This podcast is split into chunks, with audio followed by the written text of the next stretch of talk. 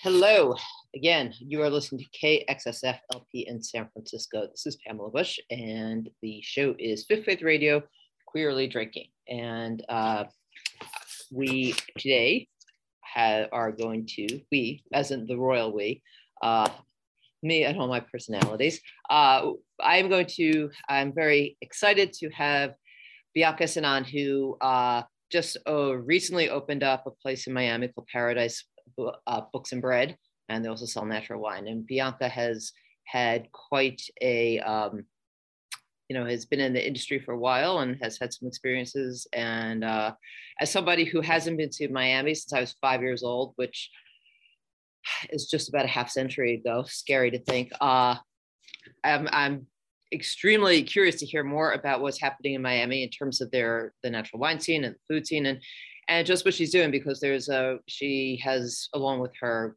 uh, partners put together a really uh, fantastic progressive business model. So Bianca, are you there? Do we hear you? Hello, hello everyone. Yes, I'm here. How's it going, Pamela? It's it's going well. Uh, you know, all things considered. I mean, I guess all things considered, anytime in the pandemic. No, everything here, everything is good. It's uh, San Francisco. I think might actually be transitioning to fall. We had summer last week. I could probably do with one one more week of the heat, but you know that's not up to me. Anyway, yeah, uh, over here in Miami, so yeah, feels- I, I I can imagine. I mean, I know that it's a totally different. uh you know, your climate is is something something else, and there are definitely those moments when in July when I'm freezing here when I think I just want to go somewhere warm. Uh, anyway, it is such a pleasure to have you here today. Uh, for those of you who are just tuning in in the last uh, few seconds or so, you're listening to KXSF LP in San Francisco. Uh, uh, the show is Fifth Wave Radio, Queerly Drinking, and I am Pamela Bush, the host, and my guest is Bianca Sanon, a Haitian American sommelier uh, and service industry worker based in Miami, Florida. She is the co-owner, operator of Paradis Books and Bread, a newly opened cafe, bookstore, and natural wine bar located in North Miami that is owner operated and offers an intimate and communal space to the people of South Florida. So, uh, Bianca, uh, first, uh, just want to talk a little bit about how you came to do what you're doing. I mean, you're from Miami, uh, but then you lived in New York. You went to college there. I don't know if you spent. Did you spend some time there after school? Yeah, I did. Yeah. Yeah, yeah. Uh, so, how, and how long were you in New York? I was in New York for uh, just south of I think eight years, so I didn't get my like honorary ten year uh, New York resident card. But I would say you know spending years working in restaurants and going to school there and having a pretty rigorous kind of like school schedule. I'm like hoping maybe I'm some sort of like honorary New York resident. I mean, being there kind of like in your formative years between like 18 and 25 is like kind of shapes who you are, you know? So I miss it a lot, but I'm I'm definitely happy to be back in the warmth, close to the Caribbean. Feel feel good yeah. about it. Yeah, that's true. It's I actually left New York when I was 25, um, and I guess I'm def I was definitely formed. I've been here for 30 years, and you know, yes, I root for the Bay Area sports teams, but I'm a New Yorker. Uh, any, anyway, though, uh, but I, I was wondering though what it was like for you having spent all those years in New York and then going back to Miami uh, and how that and I know like you were also going like going to work in corporate fashion. Yeah, I mean, that's another thing too. but but I guess you know, so it's like how how did you get sucked into the world of of wine and restaurants? Yeah, that's it's funny. So um, I'm actually, and I think it's important to clarify because I South Florida people are very sensitive, um, and when you claim to be from a place that you are not, people will call you out immediately. Um, so I grew up in Fort Lauderdale, um, like in the suburbs of Fort Lauderdale and then actually like moved to Miami for the first time in 2017. But like obviously when you're growing up in like Broward County and in, in Fort Lauderdale, you're gonna go to Miami a lot. So like we would go out, you know, when we're young and 16 and dumb and trying to get into clubs, but like mostly was living in the suburbs uh, and then went to New York for college. Um, and I mean it I feel like when you when you're young and you move to New York, like young as in like 18 years old, and you're moving to New York for the first time, and you kind of have you it feels like you have the whole world kind of at your fingertips like in front of you um, especially when you're like going off to college and you're living by yourself i feel like it was an opportunity to kind of like decide you know what do i love and what do i like to do and i've i've always loved eating. Like that's something that my my mom used to tell me when I was little. Like you're you're either gonna end up being a lawyer or a chef because I love to argue. so um, that was kind of like, you know, always in in conversation. I don't I don't come from like a hospitality family or background or anything. My parents never worked in restaurants. Like it was never like that. I just always loved going out to eat with my family. And so when I went to school and I went to New York, it was kind of, you know, there were two routes I could go, and one of them was fashion. Um, I was very much into it, like, but I, I feel like now, obviously, like looking back on it, I was more into the idea of it than I was like actually working in fashion. I thought it was fun.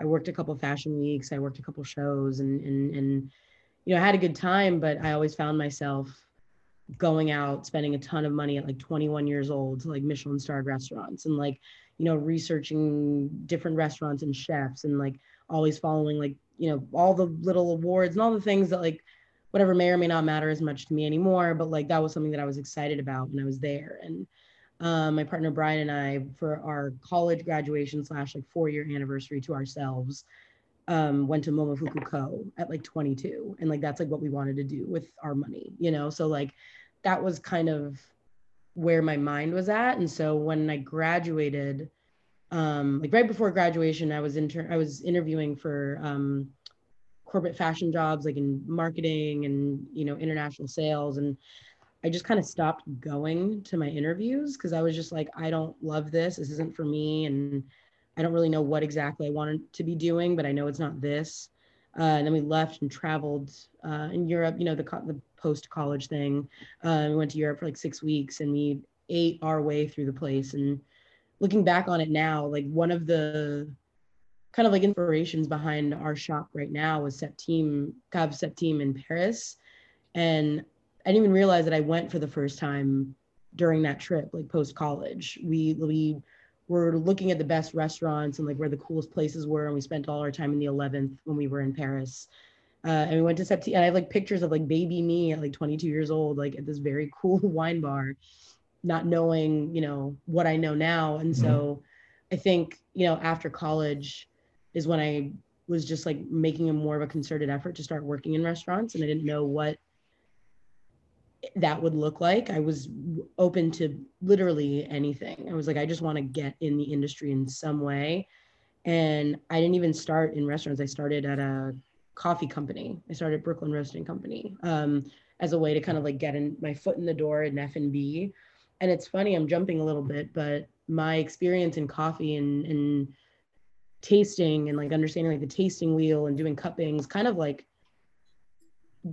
shaped my palate in some way to be able to understand wine and at least like understand tasting wine. I remember when I first started doing like kind of wine courses um, and we were talking about tasting notes, I was at least able to grasp that concept of like pulling out tasting notes from something that's obviously not a fruit, you know, just like even that baseline of understanding what getting blueberry notes out of a Ethiopian coffee, I think led me to finding some sort of curiosity about wine tasting. So it's a little bit, I guess, of the foundational time. Yeah, no, that's absolutely true. I think it's it's interesting because there's a, are a lot of um, parallels between tasting coffee and tasting wine and and you know beer and, and other beverages too. And I I I'm not a I don't drink coffee. Um, I'm not. I've just never been a big coffee drinker. But I remember when I opened up my first wine bar in 1994 and sitting down with different they were trying to decide what coffee to do and just sitting down and tasting it and that it's real it is really similar i think that it's it's definitely a good way to uh, to train your palate is to think about not just wine but think about really any beverage that, that you taste too uh, you also mentioned cooking that's just an, another way also just like tasting food is and smelling just being aware of the scents that are around you is such a I think it's such a great way to learn how to pick up on flavors and anal uh, and analyze uh, wine when you're tasting it.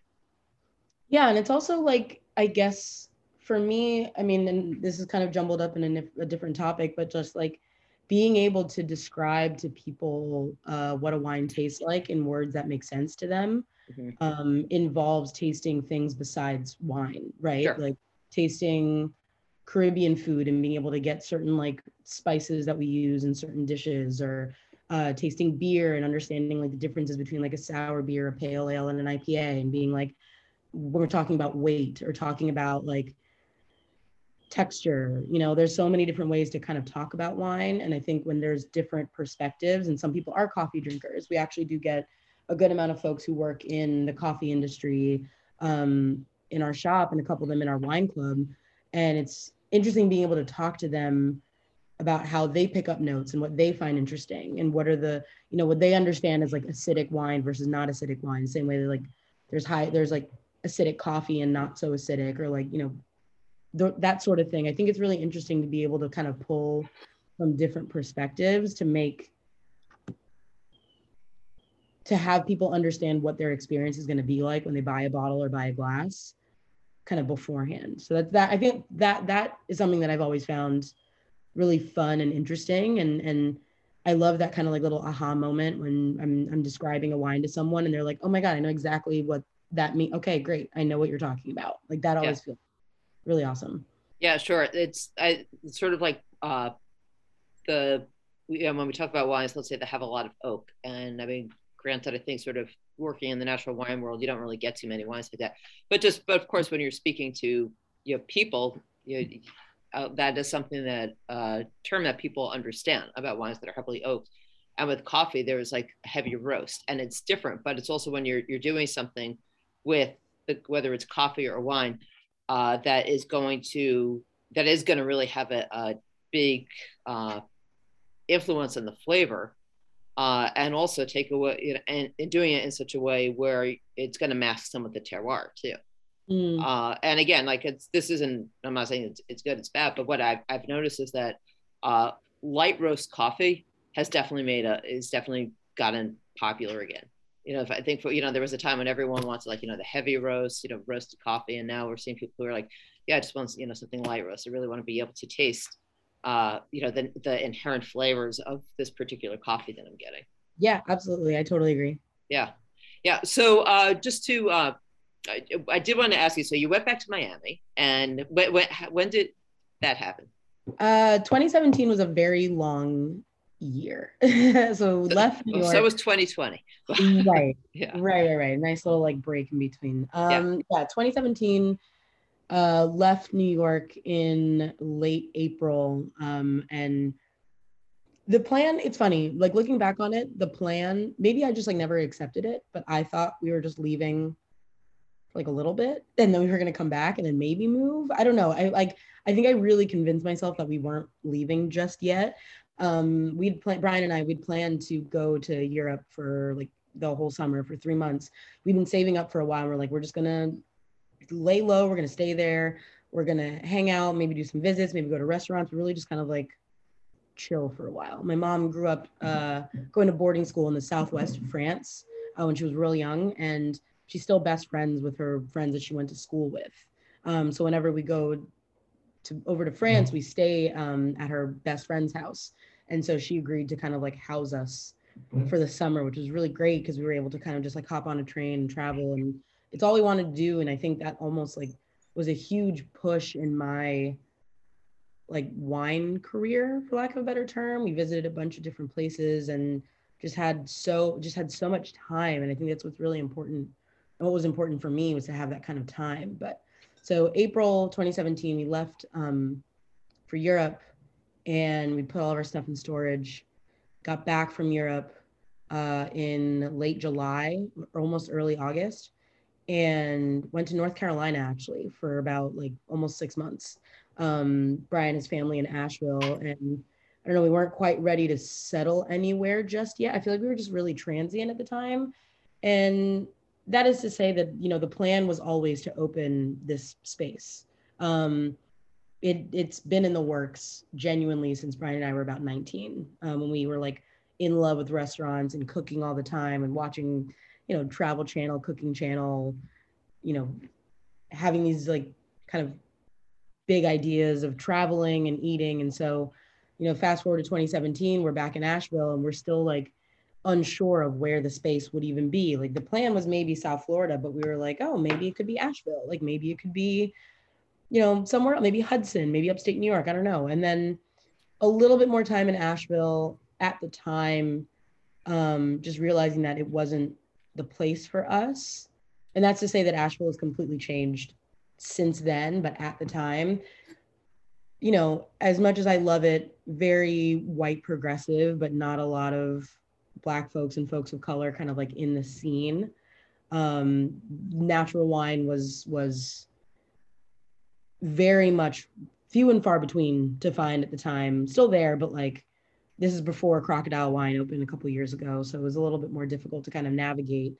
But it was on the table, you know. We we really loved it. We loved the quiet kind of uh, mountain life, um, so we considered it. But then at some point, we were like, we we need to we need to go. We need to make it all the way to South Florida, and like we need to do this thing there.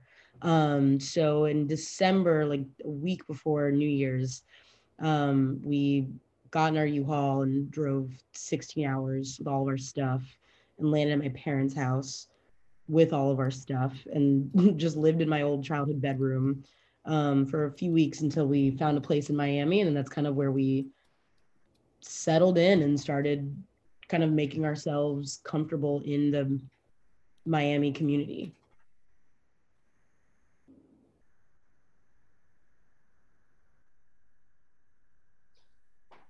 Um, so yeah, we were thinking, you know, when we'd gotten down to Miami, we were we weren't exactly sure what the timeline was as far as like when we were going to open. I think that was always kind of like up in the air. I think you know, we thought really hard about when we wanted to open, but we also wanted to find the right place. I think that was like a big a big part of it was like this space needs to make sense for what we want and that idea changed constantly. That idea went from, you know, maybe it'll be in a plaza at South Florida, like we don't have as much luxury as far as like where it's going to be, to, you know, maybe it's going to be in a standalone building. We didn't know what neighborhood, like we just really didn't know kind of like where or what we wanted to do or what it should look like. Um, and we didn't end up finding the space until uh, 2019. So at least like a year, almost two years um, after we'd moved. And so, what were you, what were you doing during that that time? Uh, so you what you were kind of looking around. Yeah, so we Brian and I moved to um, what's called like Edgewater, super close to Wynwood, which is like a a little bit more of a touristy area. Um, but a lot of young people were living around the Edgewater neighborhood. So I worked at a wine bar when we well first I worked at a kind of pizza place, natural wine spot uh, that had just closed maybe like three um, three months after it opened. Uh, and then I started working at a wine bar um, in uh, just around the corner in our neighborhood. Um, and then Brian was working at a coffee shop. Audrey had moved down in I think May of 2018. She started working with Brian. Uh, and then Ben was working at Zuma, which is kind of like a high end sushi restaurant downtown. Um, so we started kind of like, I don't know, like kind of laying roots. We were getting to know who was in the wine world, who was doing natural wine stuff, um, who were people our age, what do people our age even do down here, as opposed to, you know, I feel like a lot of people were not necessarily warning me, but at least letting me know that the going out culture in Miami is very different than the going out culture, say, in California or LA or New York. You know, a lot of people our age are used to spending a lot of money on very casual meals. I think that's like a part of at least and I and that's like a huge generalization.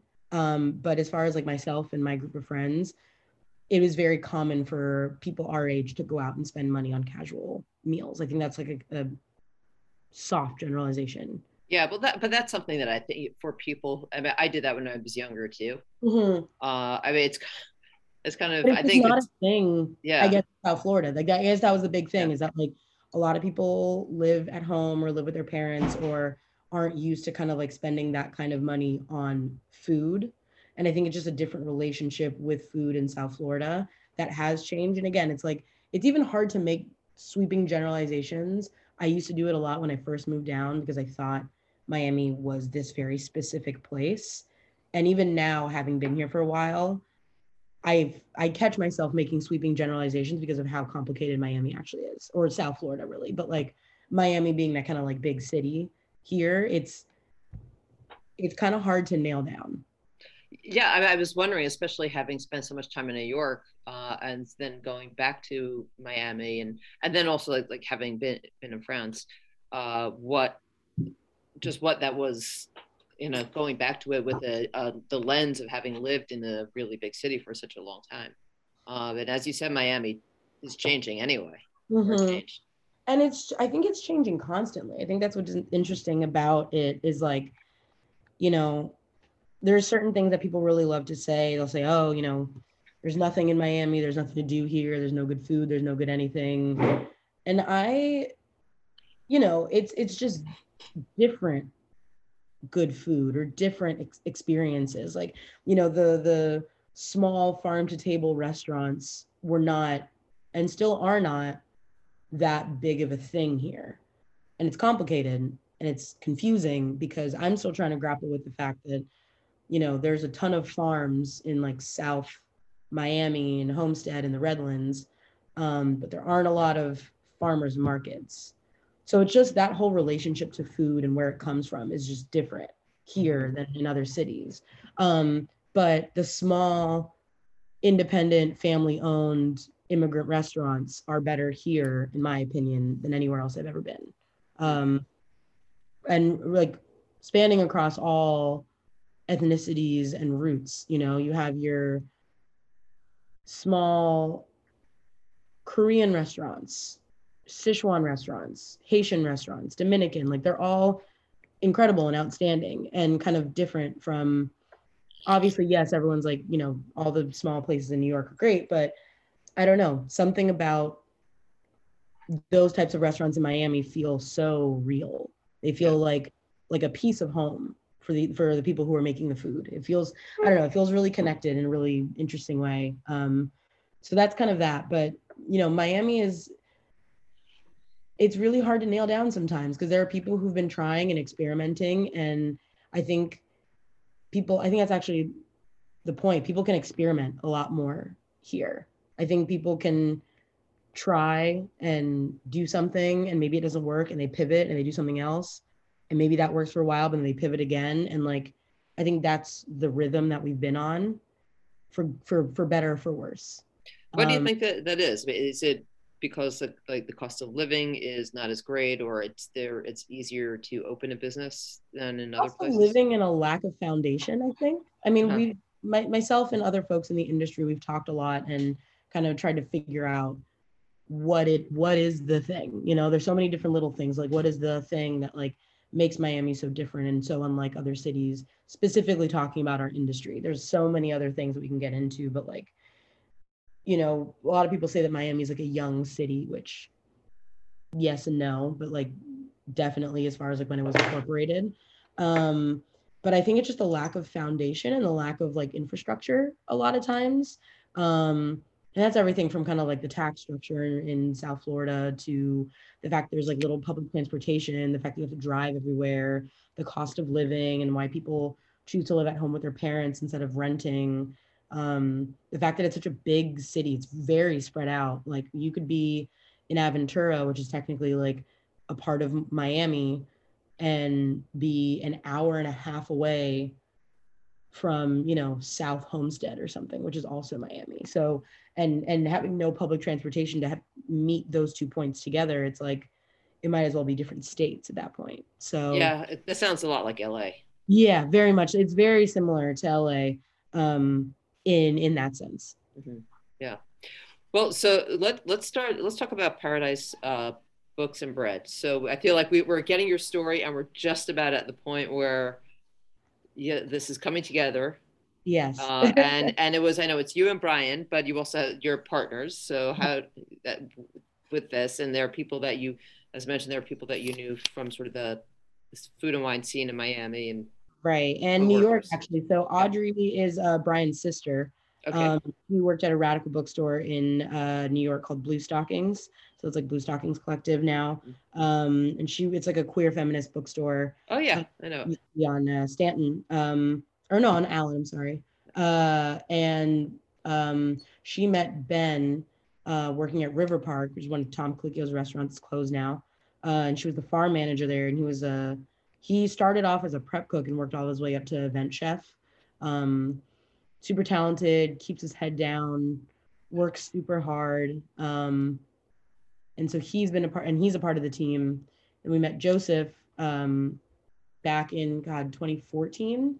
Uh, was one of our best friends, um, and he is very much kind of like a jack of all trades, but definitely a master of many. Also, I don't know, he's like incredibly talented and really special. Um, he worked with Brian at a coffee shop, um, Joe Coffee, uh, and then worked with me at Major Food Group for a hot minute. Then went back to Joe, but was always this like extremely talented person who just needed a kind of vessel to shine. You know, like he had a lot of talent, but was like working for other people, and that was obviously the big part of opening up our own space was not having to work for other people. So um, we all kind of signed on during the pandemic, which is funny because Brian and I and Audrey, we've been thinking about the place for a while and just ended up having this kind of like perfect synthesis with Joe and Ben, who both signed on and were like, yeah, let's do it. I'm down. And it turned into this saga of finding the right place. That took us two years. Um, then, you know, closing on the building three months before COVID, um, trying to find a grant because there was no way that we were going able to do this whole project without it. Um, and fast forward to now, we've been open for almost three months, and it's it's funny when you get to the place where your your place exists and it's been existing in your mind for such a long time.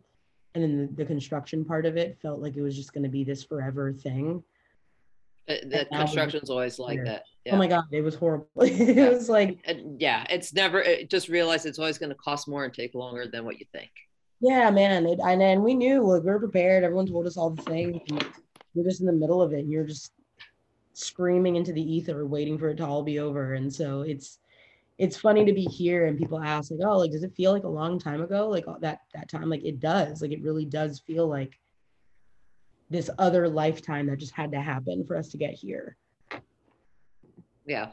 But uh, so you have with a it's a pretty for the wine and as you say it's it's owner operated and it's uh, which in a way is it's a kind of a unique model for the wine and restaurant business, which isn't to say that you know other people don't don't do this. I mean, there are lots of places that you know we're are just super small or, uh, but but where you say like that is your philosophy. Um, you know, mm. historically the industry has been one where there's the owner and then there are the workers, and especially you know usually you get paid a minimum wage especially if it's a like you know a restaurant or a wine bar and it's you know expected that you're going to get paid minimum wage and basically you're just going to get tips and that's yeah um, and so you're making a, a, statement here with paradis bar and books. Uh, so i was just wondering like you know if you could just tell me and tell everyone who's listening a little bit more about why you decided to set your business up this way uh, and you know how really like how that work the nuts and bolts of how that works on like a daily basis. Yeah um i mean we decided kind of early on like very early on that we didn't want employees i say we as as as you know very early on audrey brian and i kind of envisioned this hybrid place that had food and had books and had wine and was like kind of a restaurant, but not really a restaurant. And really nailing down what that looked like in our minds that when we executed it in real life, it it flowed and it worked. Um, but the entire time, I mean, it's it's tough because you don't want to call your shot too early or you don't want to claim this title without really thinking through what that looks like. But as much as close to this ideal of an anti-capitalist non-hierarchical business this is where we're at we're at you know like as much as like we don't want to even like claim any sort of like official title but straying away from traditional capitalist structures in which there is an owner and there are people who work for you and you're not there and you collect the money afterwards that's not to say that you know that's how businesses exist in this country and that's how things exist, but that's not just what we that's just not what we want to do. We don't want to be the people that own this place and sit at home and make the money. Like it's just not something that we're interested in. And at the same time, we are service industry workers insofar as like we've all had these jobs and we've all more or less enjoyed them and enjoyed the good parts. Everybody knows that there's the bad parts. We know all about the bad parts, but there are the good parts that we really do love. And like that's showing people a good time, that's hosting people, that's teaching people, that's allowing people to rest and enjoy themselves and and feel good about whatever it is that they're doing in that moment and feel comfortable and feel welcomed. Um, and so we also want to be a part of that. I don't want to be at home ordering wine and someone else is pouring the wine for me and telling me what they sold and i don't get to be a part of that experience of what that person got and how that changed them because i know about all the experiences that shaped me and changed me and made me excited and i would want to be a part of that and i you know none of us can speak to what the space is going to look, what this model is going to look like but we are sticking to this model of being owner operated. We just you know we're allowing this space to kind of shape us and change us. And as it's going we know what it needs but baseline we just don't want to have that kind of like exploitative relationship with the space. Yeah that's that that's cool. And uh and I, it's you know it also as you said you're three months into it uh if you were let's say to because you know there may there are four of you who who were uh five of us Five. Okay. So, and that's a pretty good number. So, um, you know, if somebody goes away or sick or mm-hmm. whatever, you know, you you, you have coverage, but you right. never know. You know, you might uh, get really busy and need to have more people be a part of it. Would you envision then where anyone else who was working there would also have a piece of ownership? That's a great question, and it's something that we actually haven't really fully fleshed out yet. Um, we're trying to even manage like what it would look like for us to be so busy that we would need another person and what that other person would be doing. You know we close two days a week. Um, we might you know our hours are always adjustable but we're open essentially all day uh, with the kitchen closed for three hours in the middle of the day. Um, you know it depends i mean we've thought we've talked about doing the volunteer thing or like an exchange system um, or like we've talked about just like different possibilities. We have so many friends who have been so gracious and willing to help and wanting to help and wanting to just be like, hey, if you guys go on vacation, let me sit on register. Just tell me how to work the register and I'll do it for you for a day. You know, that's something that people have brought to the table. And it's it's fair. I mean, we haven't really gotten to a point in which we're like, oh, we need to hire help. But for as long as we can, we'd prefer not to. Mm-hmm. Um, yeah it, and it's and it's just like this firm thing of like i would much rather change things structurally like i would rather adjust what we're doing so that we don't have to hire you know like if we're trying if we're doing too much if we're trying to do too much i'd much rather adjust on that end than trying to scale up to what what's going on mm-hmm. so we, we need to take another quick break here uh, and then we'll be back in in just a minute. You are listening to KXSF LP in San Francisco. The show is Fifth Wave Radio slash uh, Queerly Drinking. I am Pamela Busch, and my guest is Bianca Sanon. So uh, give us just a brief second, and uh, I will be right back with you.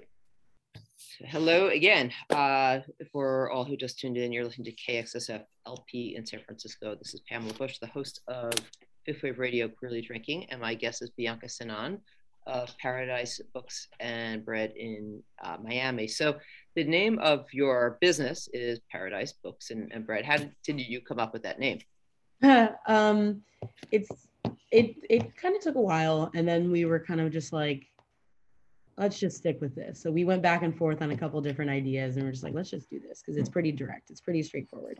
Um, obviously, yes, we do wine, but we also do sourdough bread. It's kind of like our specialty.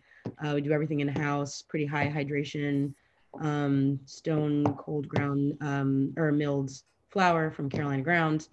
Um, and it's a radical bookstore. Uh, it's a kind of South Florida's first um, left leaning or left focused progressive bookstore. Um, and that's something that we also really want to highlight um, as far as what the space offers. Um, it's funny because I guess, you know, I mean, a lot of radical bookstores and a lot of these types of places don't really offer alcohol. They're typically more sober spaces. And so we try to be very wary and be very careful um, of that as well. And so we offer non-alcoholic options as well. And we're going to be growing our beverage program more to incorporate, you know, maybe some non-alcoholic um, cocktails and spritzers and different things um, to be able to encourage just kind of accessibility for a lot of people.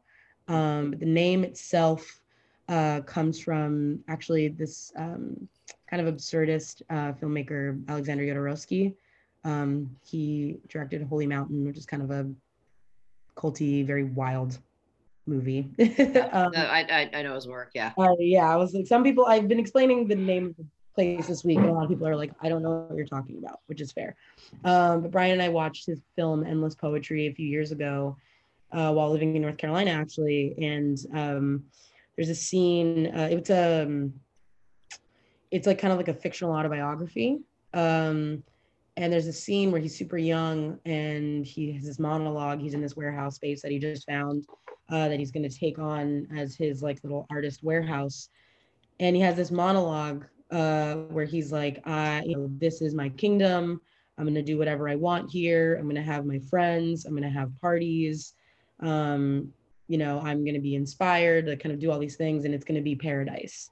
Um, and he said it, and we were kind of like, that's cool. Yeah, that's like, that's the thing. It's going to be like paradise, like being like the thing that you've always wanted, you know, and, and that special place where people feel comfortable and having your friends and doing whatever you want. So that's kind of combination of, of the name of it.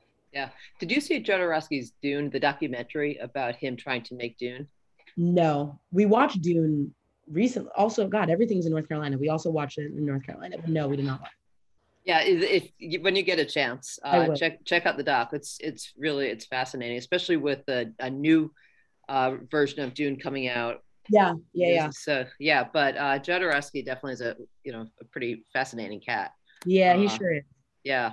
Uh, so I know you you do you have this this bookstore uh, yeah. and then you, you, make your own bread, and then there's natural wine. So. Yeah. Uh, first, I see. What what is it that you're drinking now? It's since you're three hours ahead. Uh, it's you're definitely at a time of the day where it's very acceptable. Yes, um, it is very much happy hour right now. I am yeah. drinking uh, Domaine de la Bohème, uh, Patrick Bouju, the Mole, uh, 100% Gamay from volcanic soils in Auvergne. Yeah, I honestly I was trying to get a bottle so we could drink that together, and it seems like everyone is up here is getting it like today which means so so so yeah i was trying to as a matter of fact i think uh you know the folks over at gemini are, are gonna gemini are, are gonna hold the bottle for me i hope. Maybe Aww. i'll go over and try to get it after this. But uh um yeah it's i know that's a really highly highly allocated wine. So can you just tell every us a little bit about it? And also about the auvergne which is a region that you know definitely is especially when the natural wine scene is a pretty hot region right now. But 10 years ago nobody yeah. really talked about it I, I mean, it's fair. I mean, it's like a, it's kind of southern central France. Like it's in this really interesting space, like close to Languedoc, close to the Rhone, close to the Loire, kind of like in its own little realm. It focuses on Gamay and Pinot, but the most interesting thing about it is that it's like volcanic soils, like basalt, super yeah. ancient soils. Um, and the wine like really kind of drinks like a Nerello Mascalese to me, like a like an Etna wine. Um, it has that like smoky but like ethereal kind of quality to it. Like it's not smoky like Canary Island smoky, like it's like in your face. Like it's really subtle and on the back end, but like then you still get the gamay fruit quality, that high acid, but it's a little bit spicy also. So it's mm-hmm. it's for me, I picked it because I, I said at the beginning of the of the show, but um Florida I used to be really staunch about saying that Florida never had seasons. It was just like hot all the time. Um, but it's been like really pleasant for the last couple weeks. It's been like nice and breezy. The humidity's kind of kicked. So this is what our fall looks like, where it's 82 but not 100% humidity, um, and it feels really nice. And I wanted to kind of have a wine to shift into that fall season. And not, I've been drinking glou glou light reds for months, and rosés. I'm still gonna have rosé tomorrow, but you know, Yeah. for this, I was just like want to kind of celebrate that going into the the fall season. It's it's super lovely. I I think this also this wine is kind of like a testament to where we're at in the natural wine world in Miami. There's no universe in which I thought Patrick Bouju wines would ever get down here. You know, when I mm. first moved here a year a couple years ago, and I have plenty of it, and so I wanted to, you know, be able to enjoy it myself, and it's something that I know that I can do now that we would not have been able to do four years ago. Well, maybe I should get a bottle from you since no, no. Uh, but uh, yeah, I mean, I think like I know that Zev Rovine is the importer, and I've talked to Zev and I, you know, about how just natural wine is is exploding, and you know, not just in like the coastal areas and the cities, but yes, it's there. But I think that it's it's you know slowly sips, uh, making its way into the mainstream. And and I wanted to ask you sort of what how you felt right now about natural wine, and also how we can make this make it you know not just natural wine, wine in general, but especially natural wine because I think it does come with a little bit of uh yeah, baggage isn't really the right term, but it's just, you know, it, does often come across as being uh you know, a little bit of like an, an elite thing, uh, you know, a cool kids club, that kind of thing. How is it that we can make it more accessible and inclusive to people? I love that question. I um and it's kind of wrapped up in a bunch of things I'm thinking about right now. I I know when I started getting into natural wine, I absolutely thought it was the cool kids club. I was like, I don't know what you people are talking about. I don't know what this is. No one's really telling me what it is. I'm trying to like figure it out for myself. Like I think about the first time I went to the first raw in New York in 2016 and like just feeling whisked away and feeling like I like I'd been working in the industry for like a year and a half and I didn't even think that I was qualified to have, you know, the industry pricing or like I didn't even consider myself industry somehow. Like that's how detached I felt from it. Um, and how much I didn't even feel like I should be included because I didn't know enough about it. And I felt like this very strong feeling of like if I don't know about this thing, I can't claim to be a part of it. You Yeah. know, and I feel like that was my unfortunate but real kind of relationship to it. And I wanted to know about it and I just did everything I could to figure it out.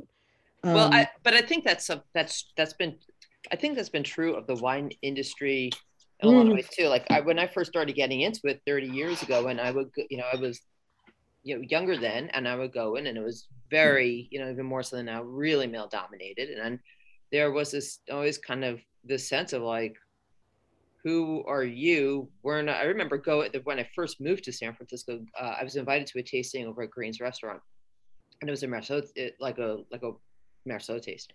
mhm. And I was sitting around. I think there might have been one other woman there, and there were probably about, or maybe not, like ten to twelve, you know, middle-aged guys, and they just basically ignored me. Sure.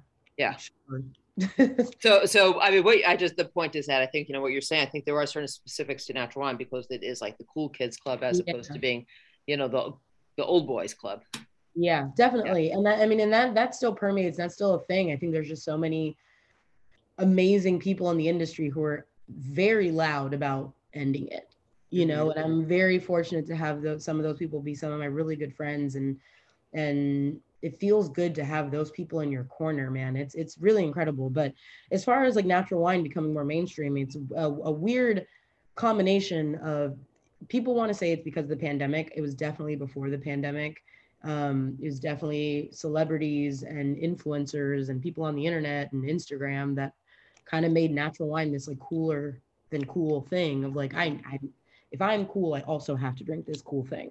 Um, I don't mind. I like it. I like seeing, and this is for um, people might not like it, but I like seeing natural wine at Whole Foods.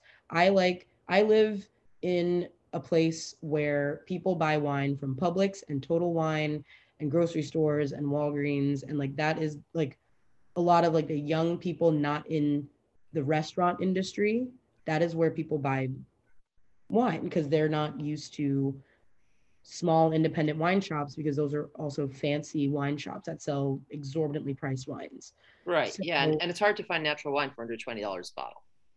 it's it's and trying to convince someone and I mean that's what's wrapped up in kind of like the whole culture of like South Florida not having our farmers markets and not knowing where your vegetables come from. Sure, it's it's very similar to wine as well. Like I don't know why I should buy this wine for $29, you know, retail when it's just a, you know, Vin de France or something. It's like a table wine.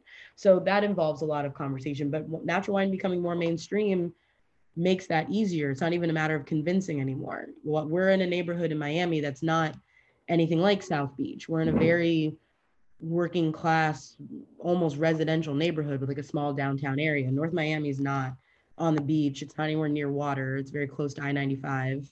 Um, and it's around a lot of neighborhoods where people live. And that's partly why we wanted to open our shop where it is, is because people are commuting, they're going home, they're nearby, they're at home, they're working from home, and just want a place to grab a glass or grab a bottle and it's been incredibly successful because partly because people already know what they want when they show up a lot of people already know what natural wine is and are excited about it and they'll be like oh are all your wines organic and we're like oh no but the question that you're asking yes like if that's what you're looking for. So you know as far as natural wine becoming a big thing i'm it's what i've always wanted. I wanted more people to drink this delicious stuff and be able to talk about it and have an interest in it. And the quickest way to get people to be even more invested in it for is for them to be exposed to it at all.